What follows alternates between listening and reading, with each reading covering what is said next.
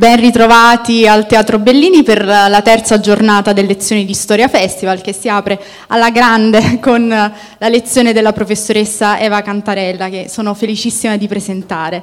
Eh, qualsiasi mia presentazione non renderebbe mai conto degli studi che ha fatto la, la professoressa Cantarella e che è esperta di diritto antico, soprattutto diritto greco, di storia sociale, del femminile nell'antico. I suoi studi sono fondamentali per eh, appunto eh, il, i gender studies, come si dicono, come si dicono adesso, e i suoi testi hanno formato tutti coloro che hanno sfiorato gli studi classici, non ho bisogno neanche di eleggerli perché da classicista li ho studiati anch'io, eh, dall'ambiguo malanno, l'amore è un dio, gli inganni di Pandora, fino ad arrivare al recente Sparte Atene e con la casa editrice La Terza sopporta a cuore la scelta di, di Ulisse.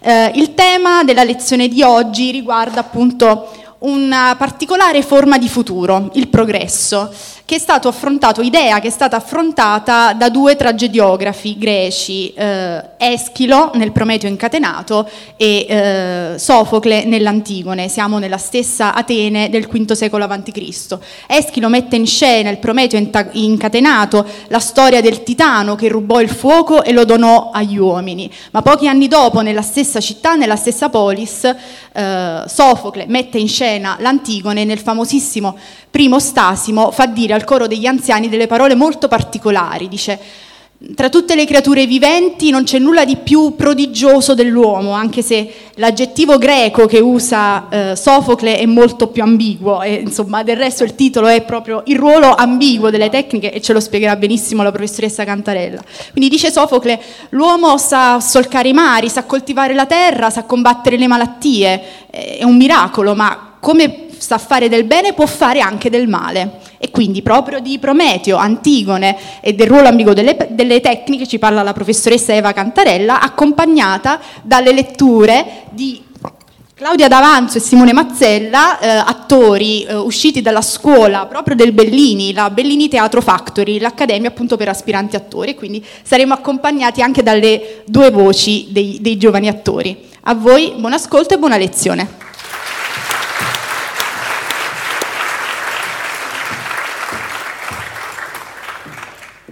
Grazie Alessia, grazie a tutti voi che siete qui e entriamo subito in media stress, cominciamo subito a parlare di questo argomento.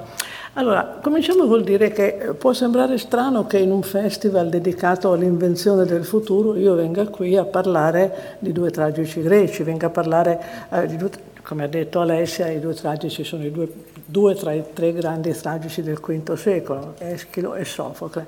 Può sembrare strano, anche se è importante che io parli di due tragici in un teatro, cosa che mi piace molto. E allora dicevo, può sembrare strano, ma non è affatto strano. Non è affatto strano perché, vedete, io faccio di mestiere lo storico, anzi la storica, e eh, gli storici o le storiche ehm, per definizione guardano al passato, no? Ma guardare il passato cosa vuol dire? Vuol dire inevitabilmente passa- confrontarsi con il presente. E il presente è qualcosa che è assolutamente indispensabile indispensabile per progettare il futuro, quindi un collegamento, una ragione c'è di questo mio tornare indietro nel tempo. Um, e, e, devo dire una cosa, che guardare al passato, tra l'altro, è particolarmente interessante.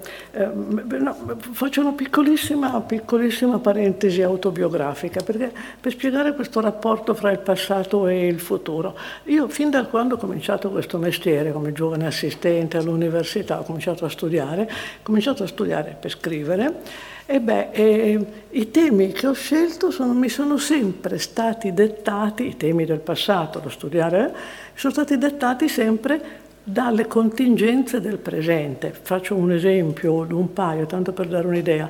Io ho cominciato a studiare la condizione femminile dell'antichità, nelle donne greche in particolare, quando si studiava molto poco. Ma perché l'ho fatto? Beh, erano gli anni 70, erano gli anni in cui c'erano i primi movimenti cui non era ancora passata, stata approvata la riforma del diritto di famiglia nel 75, in cui la condizione delle donne era disastrosa e per i giovani sono molti, qui mi piace molto questo, che siano tanti, eh, è importante ricordarlo. Beh, insomma, quando prima del 1975, prima di quella riforma, Um, per esempio, il, codice, il nostro codice civile diceva, c'era scritto nel codice civile, che la moglie deve seguire il marito ovunque il marito decide di fissare la sua residenza. Io credo che questo basti a dare un'idea di che cos'era la condizione femminile. Non era neanche concepibile che una donna lavorasse, perché il suo dovere era spostare la residenza, addirittura magari la città, no? seguendo il marito. Per dire una, ecco, in quel momento io allora mi sono chiesta, ma com'è possibile che sia così difficile cambiare queste cose? E, e, e allora mi sono voltata, ho cominciato, ho cominciato, a studiare le donne greche poverette e le quelle romane un po' meno poverette, ma poverette anche loro in un certo senso. Eh, per capire a che cosa erano dovute queste difficoltà e l'ho capito, credo di avere capito, cioè questo mi ha aiutato a capire non solo perché era difficile e questo voleva dire capire perché era difficile, voleva anche dire riuscire a immaginare il modo per superare questa cosa. Stessa cosa mi è accaduta quando ho studiato, pensate quando allora negli anni 70 cominciava per la prima si cominciava a dire che non era vero che l'omosessualità era contro natura e allora che mi sono messa a studiare la bisessualità che poi non è bisessualità, la sessualità dei greci. Questo era solo per dirvi l'importanza del rapporto, del rapporto con il passato per progettare il futuro.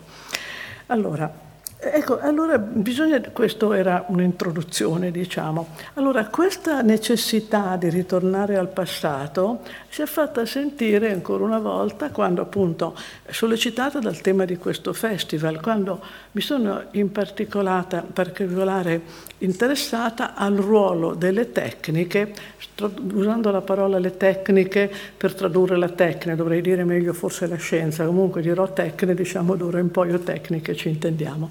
Perché vedete, mai come oggi, lo sappiamo benissimo, siamo di fronte all'ambiguità di queste tecniche, mai come oggi in anni di Covid ci possiamo rendere conto di questo. Eh, eh, le scienze ci hanno, hanno salvato la vita di milioni e milioni di persone grazie all'invenzione dei vaccini, ma nello stesso tempo un uso assolutamente dissennato uh, in materia ambientale è arrivato a mettere in pericolo la sopravvivenza del pianeta, quindi siamo di fronte veramente all'ambiguità delle tecniche, al pericolo quindi anche delle tecniche.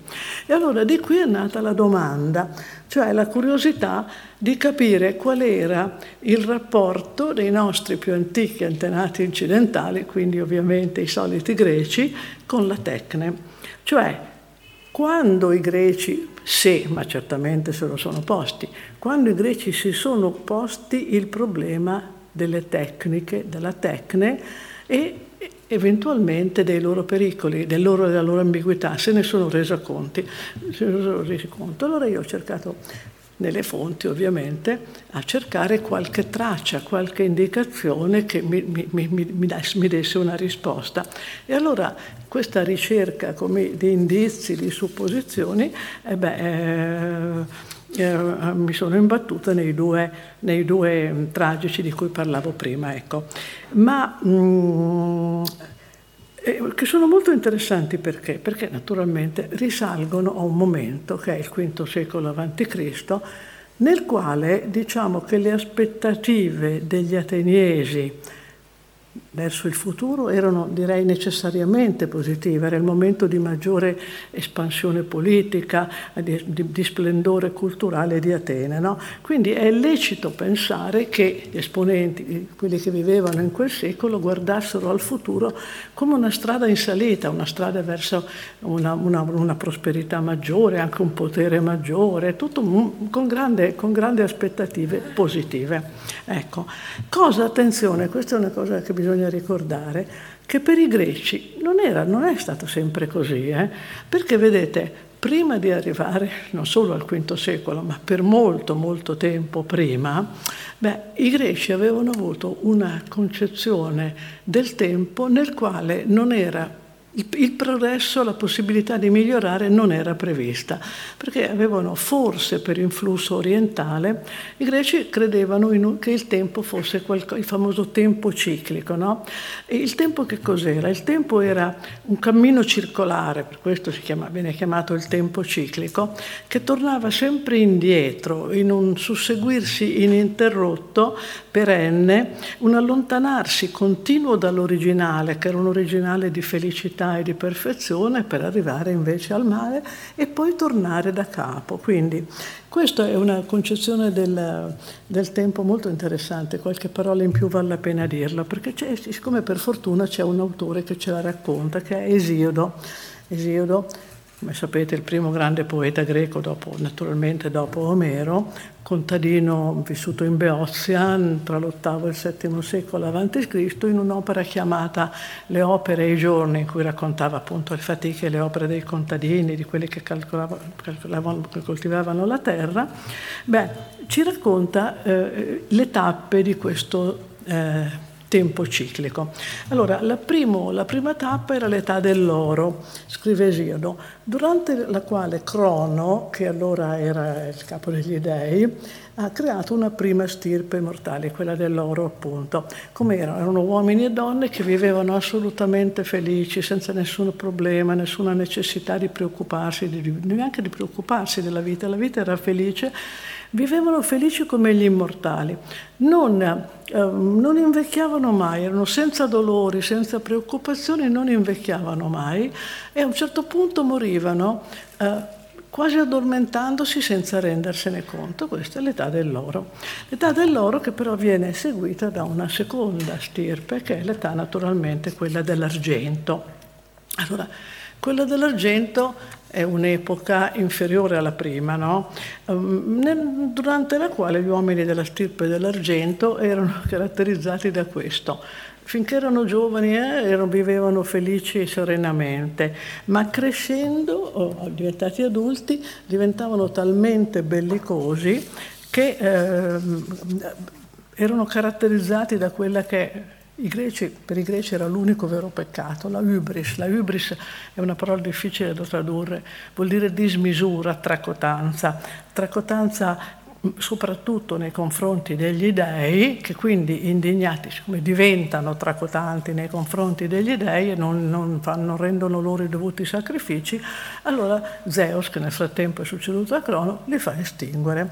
Li fa estinguere, Esiodo scrive spingendoli sottoterra e crea una terza stirpe, che è quella del bronzo. Allora gli esponenti dell'età del bronzo erano dotati di una forza immensa e di un cuore duro come il diamante, ma erano questi talmente anche bellicosi da, estingu- da, da combattersi fra loro arrivando al punto da estinguersi e quindi lasciano il campo alla quarta stirpe, che è la stirpe, Esiodo la chiama divina, degli eroi, che è giusta e buona, ma purtroppo anche lei finisce perché? Perché questi muoiono tutti per le guerre.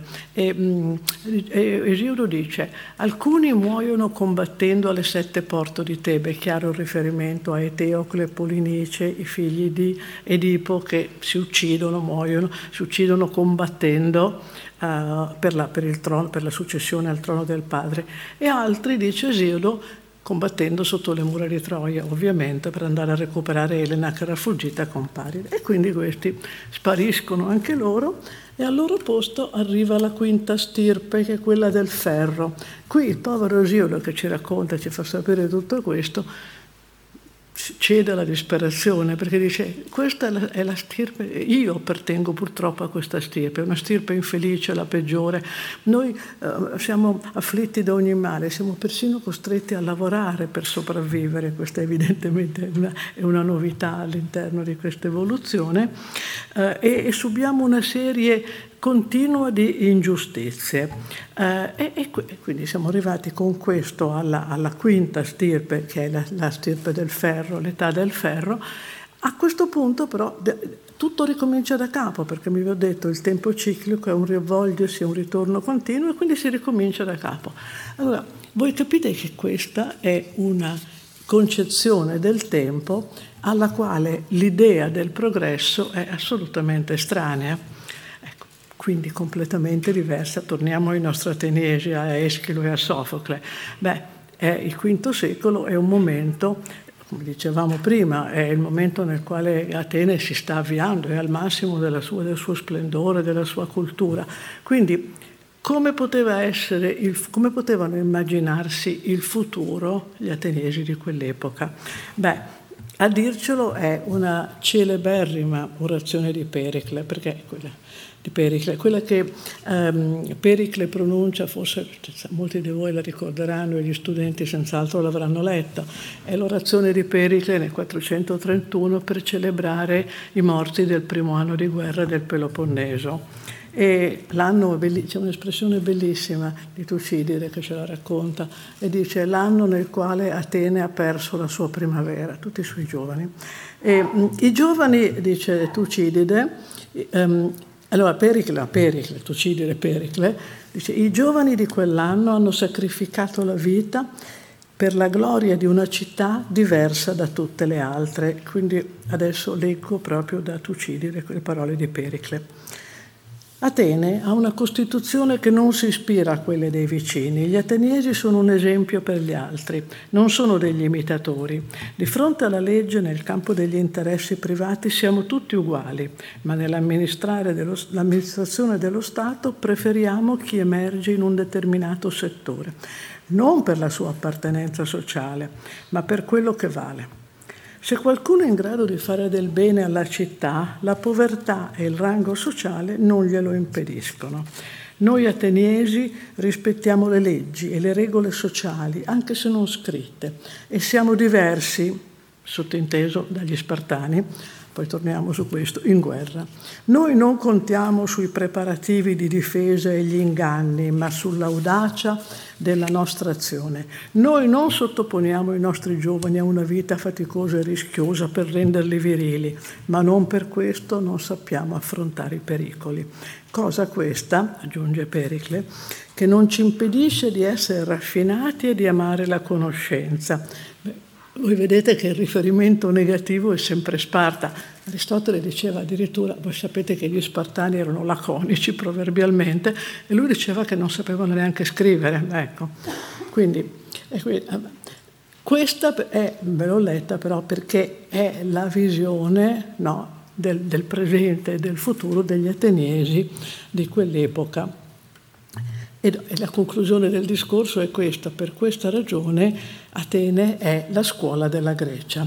Allora, anche se è ovvio che questo discorso è molto idealizzato, se volessimo entrare in questo avremmo bisogno di un'ora solamente per spiegare come non sia vero, questo è il sogno di Pericle, Certamente è un momento nel quale una parte, una piccola parte, l'elite della città poteva godere dei privilegi e dei benefici di cui ha parlato, di parla Pericle, ma insomma che Atene nel momento della sua massima democrazia, che Atene fosse democratica, nel senso che intendiamo oggi noi e come la descrive Peri, che purtroppo non è vero, il che non toglie naturalmente tutti i meriti che aveva. Va bene. E, mm, dicevo, anche se molto idealizzato comunque, perché abbiamo letto questo? Perché ci dà un'idea di quale poteva essere comunque l'idea eh, um, del futuro degli, degli ateniesi di quell'epoca. E, mm, e del resto, mm, beh, poi torneremo su questo, a, a, a, dircelo meglio ancora, è il Prometeo incatenato.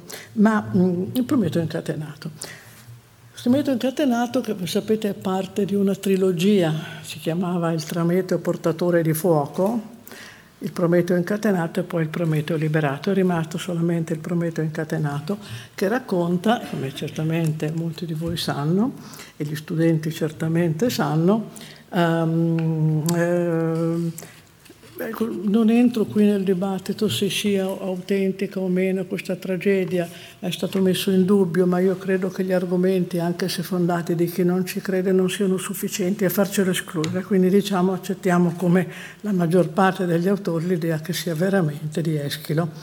E allora, che cosa ci racconta? Ci racconta la storia di Prometeo. Allora, Prometeo Nonostante voi sapete che Prometeo era, era, di stirpe divina, era figlio del titano Giapeto, quelli che erano stati poi vinti i, i titani da, da, da Zeus e dagli, Olimpi, dagli dei olimpici. E apparteneva quindi a una stirpe divina, ma amava a tal punto i mortali che aveva fatto una cosa che Zeus non gli aveva perdonato, cioè aveva rubato agli dei il fuoco per regalarlo ai mortali il fuoco che è la cosa che consente ai mortali di sviluppare le tecniche, quindi di avvicinarsi no, ai mortali, di, di, di, accorciare la distanza fra mortali e immortali, cosa che um, naturalmente Zeus non gli perdona e decide di punirlo. Decide di punirlo, devo dire, decide di mandare due punizioni ai mortali, per, ah, due punizioni per questo fatto. Uno che è diretto, una punizione specifica per Prometeo e una a tutta l'umanità. Perché? Perché l'umanità tutta ha beneficiato del dono della, della, del, del fuoco e quindi della tecnica. Allora, anche se ci porta leggermente fuori strada, vorrei fare una piccola, una, un piccolo inserto, dire qualche cosa su questa punizione mandata a tutta l'umanità. Beh, qual è la punizione? Perché è importante, perché ci dice molte cose interessanti sui greci. Allora, eh, qual è la punizione? Beh, la punizione è questa. Fino a quel momento gli uomini, i mortali, erano vissuti felici. Devo dire che fino a quel momento i mortali erano tutti uomini. Uh, come si riproducessero non è detto, ma comunque erano tutti uomini. E per punirli che cosa fa uh, Zeus? Manda fra loro Pandora la prima donna, che viene spesso chiamata leva greca, ma è, sbagliato, è erroneo, è sbagliato, è molto sbagliato chiamarla leva greca, perché è molto diversa questa Eva greca, Pandora, dall'Eva ebraica. Eva ebraica, lo sappiamo benissimo, viene mandata nel paradiso terrestre da Dio per, per fare compagnia ad Adamo, che tutto solo si annoiava. Nasce dalla sua costola, e quando si sveglia, dopo essere stato addormentato a questo scopo, dice, ah come sono contento, finalmente ho una compagna. Quindi eh, Eva, Eva ebraica viene mandata, ha certamente una posizione subalterna, però è pur sempre una compagna. L'Eva greca, eh, eh, l'Eva greca, la cosiddetta Eva greca, no, viene mandata per punirli. È Esiodo che ci racconta tutto questo e dice gli uomini che fino a quel momento vivevano felici a causa di Pandora hanno, delle donne quindi, hanno conosciuto l'infelicità.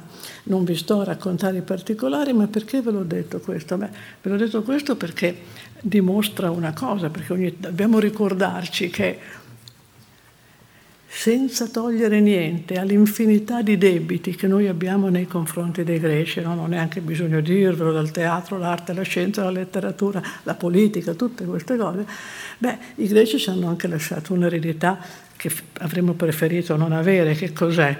È la misoginia mostruosa dei greci, la misoginia dei greci che non so, che non posso raccontarvi tutte le, le, manifestazioni, ma direi che basta questo, a un certo punto arriva Aristotele a teorizzarla una cosa teorizzata di Aristotele, da Aristotele ha una certa, una certa conseguenza, l'ha avuta attraverso i secoli, anzi i millenni. Lui spiega perché le donne sono inferiori, oltre a essere quelle che siano quelle che portano l'infelicità, ce lo dice Giro.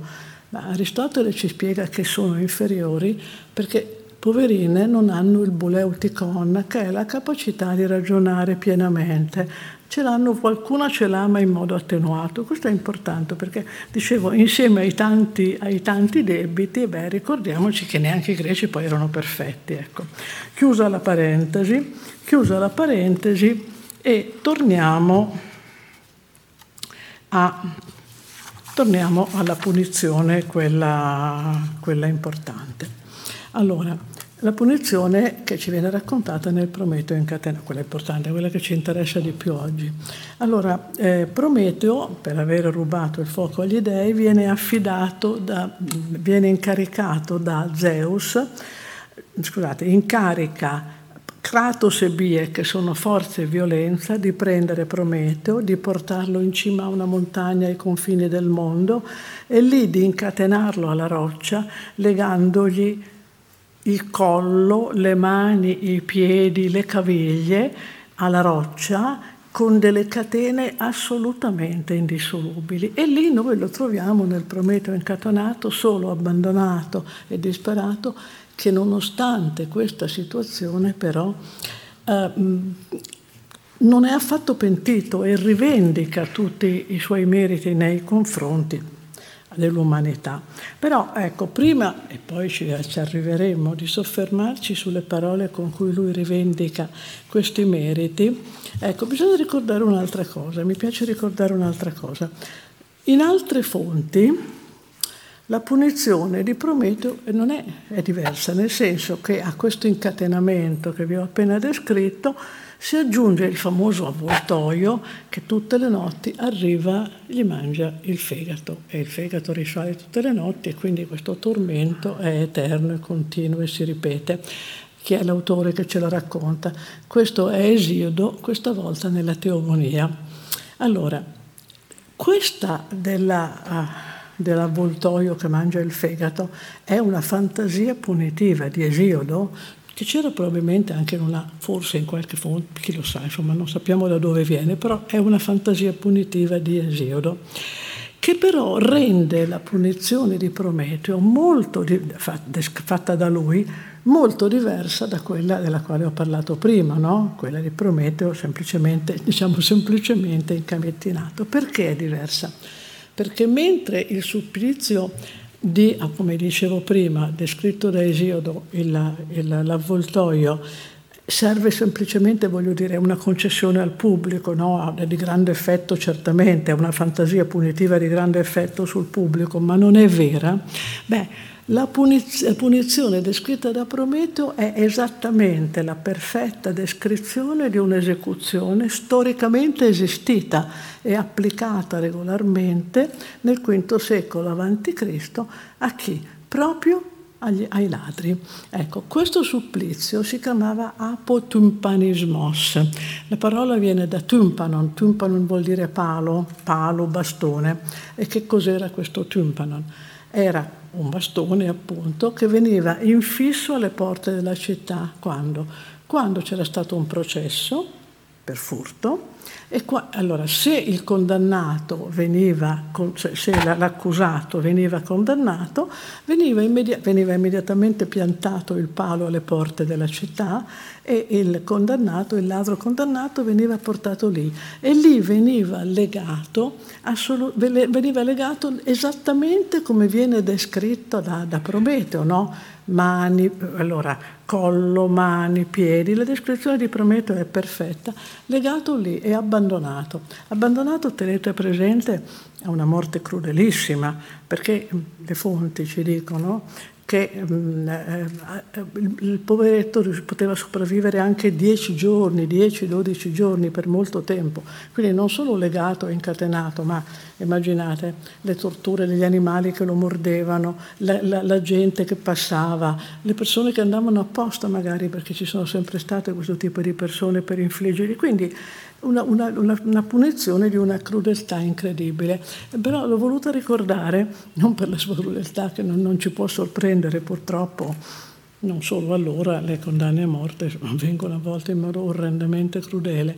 No, eh, l'ho voluto ricordare per, per, segnalare, perché non ci si pensa eh, spesso, ma che la tragedia è fonte, oltre che tutto, è anche fonte di conoscenza delle molto attendibile delle istituzioni politiche e sociali, in questo caso del diritto criminale, di alcune istituzioni del diritto criminale della città di Atene, che veramente la tragedia alla quale non si pensa mai come fonte di conoscenza della società reale, beh, eh, la tragedia è, una delle fonti, è veramente una delle fonti più importanti. Ecco. Um, e prima però di, di ascoltare finalmente la lettura uh, delle parole di Prometeo, io vorrei, anzi non vorrei, devo ricordarvi una regola fondamentale per capire che cosa. Beh, la regola fondamentale che consente di capire quella, la, la, il fenomeno che io vorrei, potremmo definire il miracolo della perenne attualità della tragedia greca. Non ho bisogno di dirvi che la tragedia greca viene riproposta, è stata riproposta e continua a essere riproposta in tutto il mondo dal giorno del quale, dalle singole tragedie, dal giorno del quale sono state scritte fino a oggi. Come si spiega questa perenne attualità? Beh, si spiega alla luce di una regola che non è molto conosciuta, ma è fondamentale per capire questa cosa, che viene chiamata la regola della distanza tragica. Scusate, guardo l'ora perché ho la brutta abitudine, non l'ho guardata all'inizio. Allora, la regola della distanza tragica. Cosa diceva la regola della distanza tragica? Diceva, che gli eventi andati sulla scena tragica mm, non dovevano avere alcuna relazione specifica con i problemi della città in quel momento. No?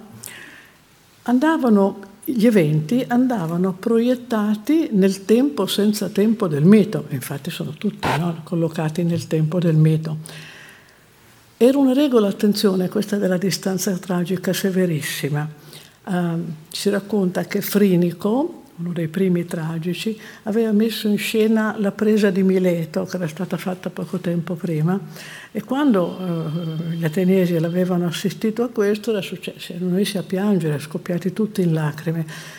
Frinico era stato multato, mi pare, mille dracme, una pena enorme, e era stata vietata, la tragedia era stata vietata, non poteva mai più essere rappresentata. Questo per dirvi di com'era importante questa regola della distanza tragica.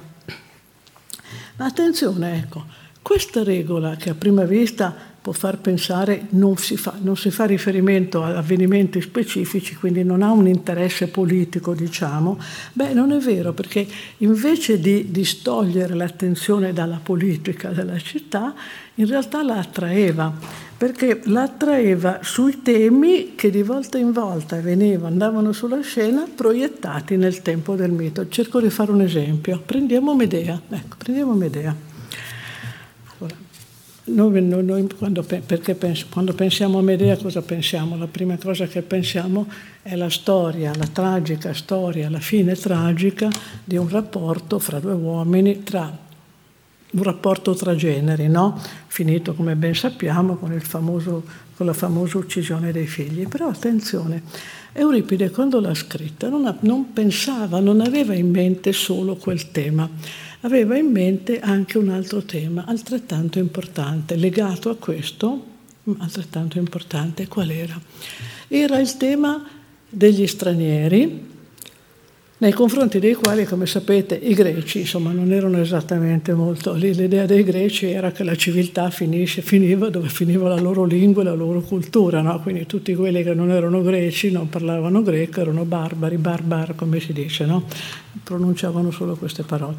E Medea, attenzione, non solo è una straniera, era una straniera che veniva dalla Colchide, che era un paese ai confini del mondo, quindi praticamente quasi barbaro, Um, ed era anche una maga, cioè aveva tutti i caratteri per essere vista negativamente. Ma attenzione, Medea non era una sola straniera vista male perché era una straniera donna e maga, era una straniera particolare, era quella che noi oggi chiamiamo un'esule.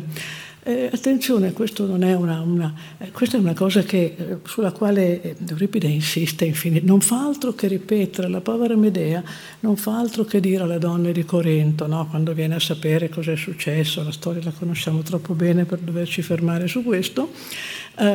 Eh, lei dice ma voi, se vi succede quello che vi succede, se vostro marito vi pianta, voi potete tornare, siete, avete una casa, avete una famiglia, siete qui. Io dove vado? Io non ho più una patria, non ho più una patria perché come sapete ha tradito la patria per aiutare Gesù. Non ho più una famiglia, Gesone le aveva promesso di sposarla e poi aveva deciso di sposare la figlia del, del sovrano di, di, Corinto dove erano rifugiati. Non ho più assolutamente, lo, lo, dice ossessivamente, veramente in modo, se lo rileggete Medea vedete come insiste su questo. Quindi Medea che cos'è? Medea è un esule, non è solamente. E allora Euripide affronta il problema degli esuli.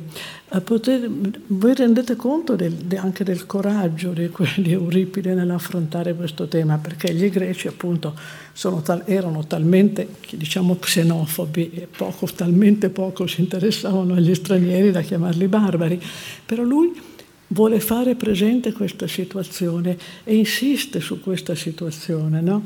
E in questa situazione ehm, al, punto, al punto che... Uh, per rendere, per, per, ecco, al punto probabilmente da introdurre lui nella storia di Medea l'uccisione dei figli, perché voi sapete che nelle tragedie precedenti, di Medea, precedenti a quella di Euripide, non era Medea a uccidere i figli, erano gli abitanti di Corinto oppure le donne degli abitanti di Corinto.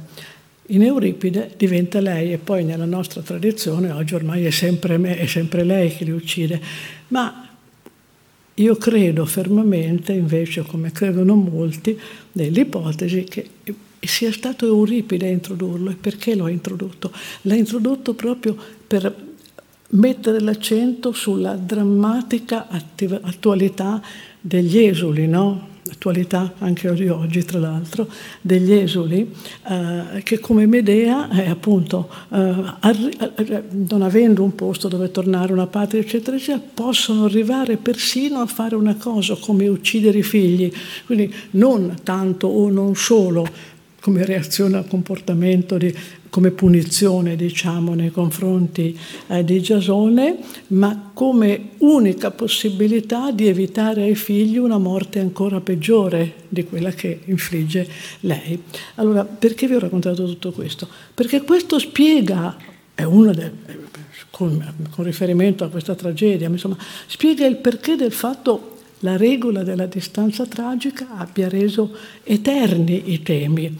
Tant'è vero che, per esempio, un caso che mi viene in mente qualche anno fa, c'è per una Medea, viene, Medea è forse la tragedia che più viene, continua a venire riproposta, è diventata il simbolo di qualunque oppressione, non solamente di genere, no? ma politica, etnica. E, e qualche anno fa ehm, in Sudafrica c'è stata una, de, una Medea che si chiamava Demea, che uccide un Giasone che era un olandese, ecco questo. Allora, ho voluto insistere sulla regola della distanza tragica che non viene spesso, spesso presa in considerazione, ma veramente ci spiega le ragioni della eternità del mito greco, della tragedia e del mito greco. E dopo tutte queste premesse lunghissime, delle quali mi scuso, ma mi sembravano argomenti che era necessario in qualche modo toccare, siamo arrivati al momento in cui finalmente lasciamo la parola a lui, cioè a Prometeo.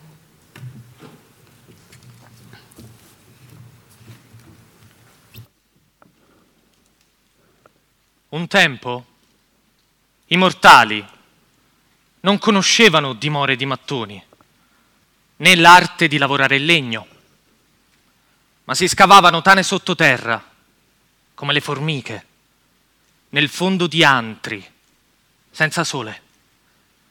Non avevano segno sicuro dell'inverno, o della primavera fiorita, o della fruttuosa estate, ma operavano senza criterio, finché io, insegnai loro a discernere il levare e il tramontare incerto degli astri. E anche il numero, suprema delle invenzioni, operosa madre di ogni cultura, io trovai per loro. E per primo domai gli animali, perché obbedissero e prendessero il posto dei mortali nelle fatiche più dure.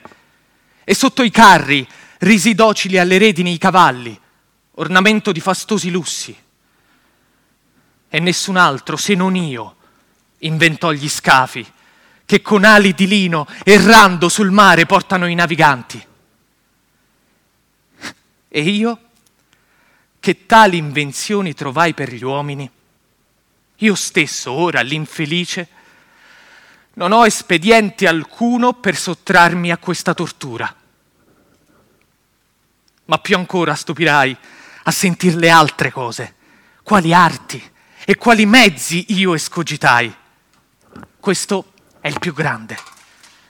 Se uno di loro cadeva in malattia, non aveva rimedio, né cibo, né bevanda, né unguento. Ma prima che io insegnassi loro a mescolare quelli idonei a scacciare ogni morbo, morivano per mancanza di farmaci. Io insegnai loro a distinguere le diverse forme della divinazione, a partire dalle visioni veritiere che vengono durante il sonno, a individuare le forme oscure dei presagi, così come il significato degli incontri nei cammini. E insegnai loro a distinguere il senso del volo degli uccelli, a seconda che venissero da destra o da sinistra, nonché il significato del comportamento di ciascuno di essi, i loro odi, i loro amori e le loro capacità di convivere Da me appresero a distinguere dal colore e la levigatezza delle viscere, oltre che dalle forme diverse del lobo e della bile, se il sacrificio era o non era gradito agli dei. Questo io feci, e anche altro. Chi potrebbe dire di aver trovato prima di me bronzo, ferro, argento e oro, doni utili e nascosti nella terra? Nessuno potrebbe farlo, se fosse onesto. In brevi parole, ascolta. Tutte le arti che i mortali conoscono vengono da Prometeo.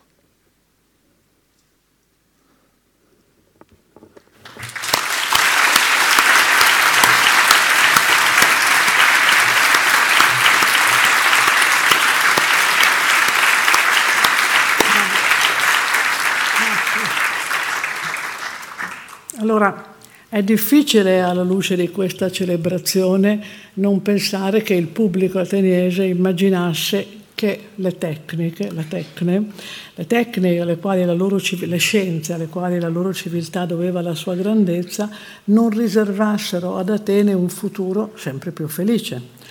Presumibilmente, presumibilmente le aspettative di gran parte degli ateniesi erano di questo tipo. E a confermarlo, a confermarlo sembra intervenire di lì a non molti anni, nel 442, questo era il 400, se sono 20, 30 anni prima, all'incirca 30 anni prima, i versi con, eh, con, cui a pochi anni di distanza, dicevo, dal Prometeo, Sofocle, nel celebre primo stasimo dell'Antigone, ricorda a sua volta i progressi raggiunti grazie alle tecniche. Prima di lasciare la parola alla, alla, alla lettura, vorrei ricordare, come ha ricordato Alessia, le parole greche di l'inizio di questo stagimo sono pollata deina, deina, deina, deinos, è una parola ambigua perché ha due sensi. Pollata deina può voler dire tante sono le cose meravigliose, prodigiose, ma anche terribili, cioè deina può essere positivo e negativo, ma in questo caso si, si, vede dal seguito del testo, è positivo. Niente è meraviglioso come l'uomo, come ci, come ci dice Sofocle nei versi che adesso ascolteremo.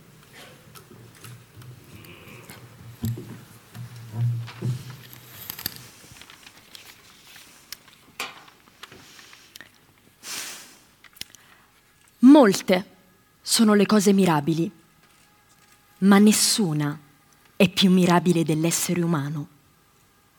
Egli avanza anche attraverso il canuto mare nel noto tempestoso, muovendo tra le onde che ingolfano intorno. Egli lavora infaticabile l'eccelsa, eterna terra e volgendo gli aratri di anno in anno la rivolta con i muli, figli dei cavalli ingegnoso qual è, avviluppa nelle sue reti e fa sua preda la razza spensierata degli uccelli e le stirpi delle fiere selvatiche e le creature marine dei flutti. E vince con le sue trappole l'animale agreste che vaga per i monti e sottoporrà il cavallo dalla folta criniera al gioco ricurvo e il montano instancabile toro. Egli, da solo, ha prese parole e pensiero celere come vento, e impulsi di civili ordinamenti, e ricco di risorse, imparò a salvarsi dai rovesci del cielo, di inospiti geli e di gravi piogge. E mai egli muove senza risorse incontro ad alcun evento futuro. Dade soltanto non trovò scampo, anche se ha escogitato salvezza da morbi incurabili.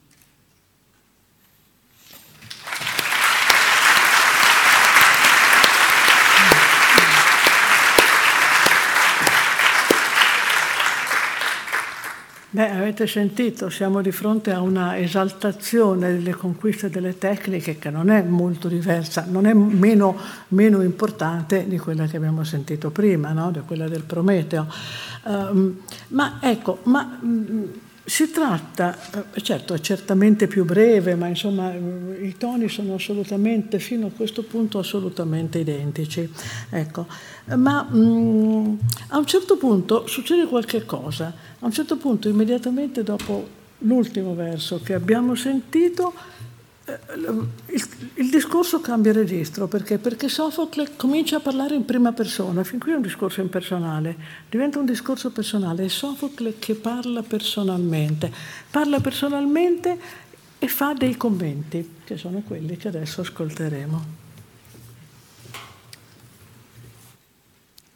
Possedendo, al di là di ogni speranza, l'inventiva dell'arte, l'essere umano muove talora verso il male, talora verso il bene.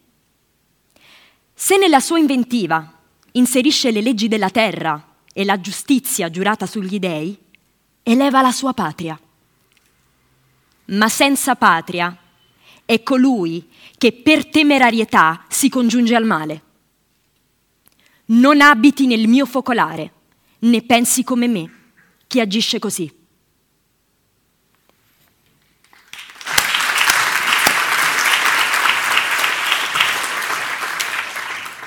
Beh, sono solamente nove versi nel testo, nove versi ma, ma fondamentali perché cambiano completamente la prospettiva. Beh, di colpo, appunto, come di modo inaspettato, non ce l'aspettiamo assolutamente. Il discorso passa dal piano generale al piano personale. Lui Sofocle, personalmente, lui comincia, mette in luce, ma in modo io direi violento addirittura, il suo disprezzo totale per quelli che fanno un uso pericoloso, sbagliato delle tecniche, delle, delle, delle, delle, scoperte scientifiche. Lui dice gente che appartiene a un mondo col quale non solo io non voglio avere a che fare, ma del quale non vorrei neanche conoscere l'esistenza, proprio è, sono versi, non c'è, non c'è dubbio che, che il tono è questo, il significato è questo. Allora, ecco, io direi che è difficile di fronte a una presa di posizione drastica, ribadita con tanta forza come questa di Sofocle, non pensare che nell'Atene del momento eh, ci fosse una diffusa consapevolezza dei rischi del cattivo uso, del possibile cattivo uso delle conquiste tecnologiche. Eh, beh, eh, grazie a poche, questi pochi versi, nove versi, parole di Sofocle, eh beh, il discorso diventa radicalmente diverso da quello fatto da Eschilo nel Prometeo, perché al centro del discorso qui in Sofocle non sta più in Dio, il Dio, sta l'essere umano, la sua capacità di autodeterminarsi, quella che gli americani e gli inglesi chiamano authorship. L'essere umano ha preso da tempo consapevolezza del fatto di essere autore delle sue opere. Allora, in Eschilo, e, e, e quindi i, personaggi cambiano, perché in Eschilo il, il Prometeo è un benefattore senza ombre. E beh, in Sofocle la, no. la tecne è qualcosa che, come dicevamo, della quale, come dice, si può fare buon uso e si può fare cattivo uso. E quando si cede all'audacia, un peggio ancora alla hubris della quale abbiamo parlato, allora il futuro della città, dice lui, muove verso il male e verso la rovina. Il Dio è scomparso. La civiltà e il progresso sono il frutto dell'ingegno dell'essere umano che guarda con orgoglio alle sue conquiste ma è consapevole dei pericoli di queste. Cioè quella di Sofocle è un'etica laica, è l'etica nostra, è l'etica della responsabilità. Cosa sia accaduto ad Atene negli anni, in quei 30 anni intercorsi, è un problema ovviamente difficile che certamente non possiamo affrontare in questa sede. Però ecco, io vorrei concludere con questo. A volte bastano, bastano pochissimi anni per cambiare non solo una città, ma cambiare il mondo. Abbiamo imparato a farlo noi in due anni, due anni e mezzo, quando è stato il Covid. Beh, la, te- la, tecnica, grazie all'invenzione dei vaccini, come dicevamo all'inizio di questa nostra conversazione, ha salvato milioni di vite, eh, ma contemporaneamente i nostri comportamenti dissennati in materia ambientale sono arrivati a mettere in pericolo l'esistenza stessa del pianeta. Cioè, in un momento come questo, come oggi, quello nel quale viviamo, nel quale le domande sul nostro futuro accompagnano in ogni momento e ogni aspetto la nostra vita, beh, i greci sono ancora con noi a ricordarci che gli arbitri del nostro futuro siamo noi. Grazie.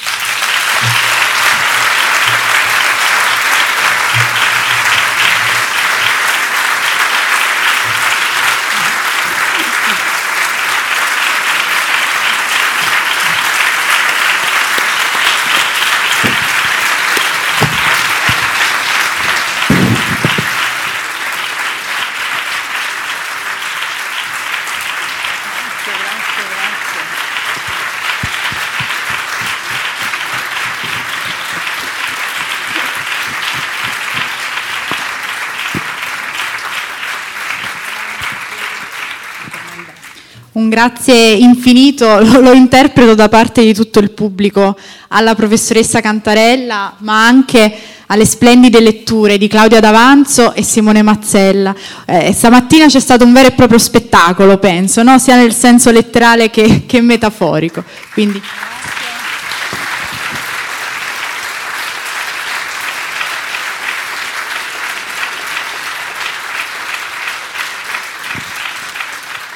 Io vi rubo ancora solo pochi secondi per ricordarvi il prossimo appuntamento qui al Teatro Bellini alle 16 di questo pomeriggio con Francesco Barbagallo per la lezione Quando Napoli guarda avanti. Buon proseguimento.